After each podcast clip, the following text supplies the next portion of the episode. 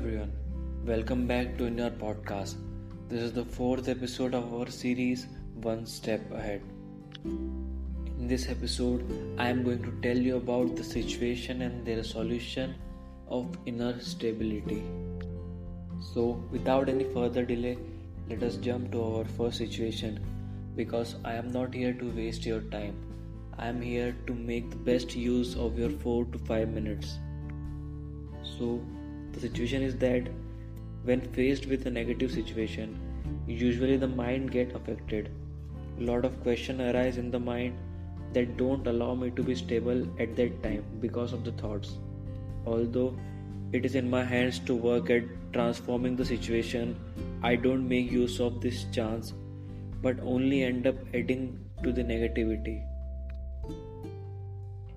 So, the solution is that in a negative situation, it is necessary for me to maintain my own inner stability. I need to free myself from wasteful thoughts. Then the negativity in the situation will finish, first in my mind and then in the situation itself. My own internal stability will help in finishing the influence of external situation. Negative situations can be transformed into positive with the power of stability. Now, the second situation. The normal reaction for anyone in a situation where there is chaos and confusion is to react with inner confusion too. This confusion actually further magnifies the negativity of the situation due to which I am not able to take the right decisions. Now, the solution is that when I am in a chaotic situation, the first thing I need to do is to check my own inner stability. Even if there is negativity in the situation, I need to keep my mind free from any kind of fear, tension, or confusion. With a calm, clear mind and powerful intellect, I will be able to give my best in the situation. Because true victory lies in maintaining inner stability even with chaos around. Now, the third and last situation of today's episode is whenever there is a difficult situation, the first reaction is usually negative. In spite of not wanting to, I find myself having a storm of waste thoughts. Such waste thoughts do not allow me to get the right solution at that time.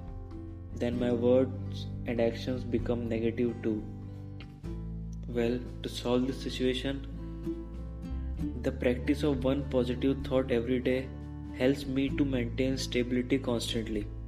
It takes a long time to practice in order to experience stability in difficult situations because it is not possible to bring stability after the waste thoughts have come in my mind. Therefore, sustaining the effort is essential because the power of stability can transform any situation. So, these were the three situations about inner stability.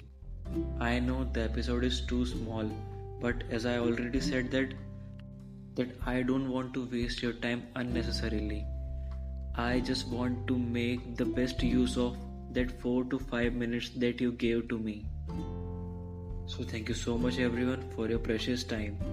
The next episode is going to be interesting because in the next episode we are going to talk about being patient. Until then, goodbye and have a great day ahead.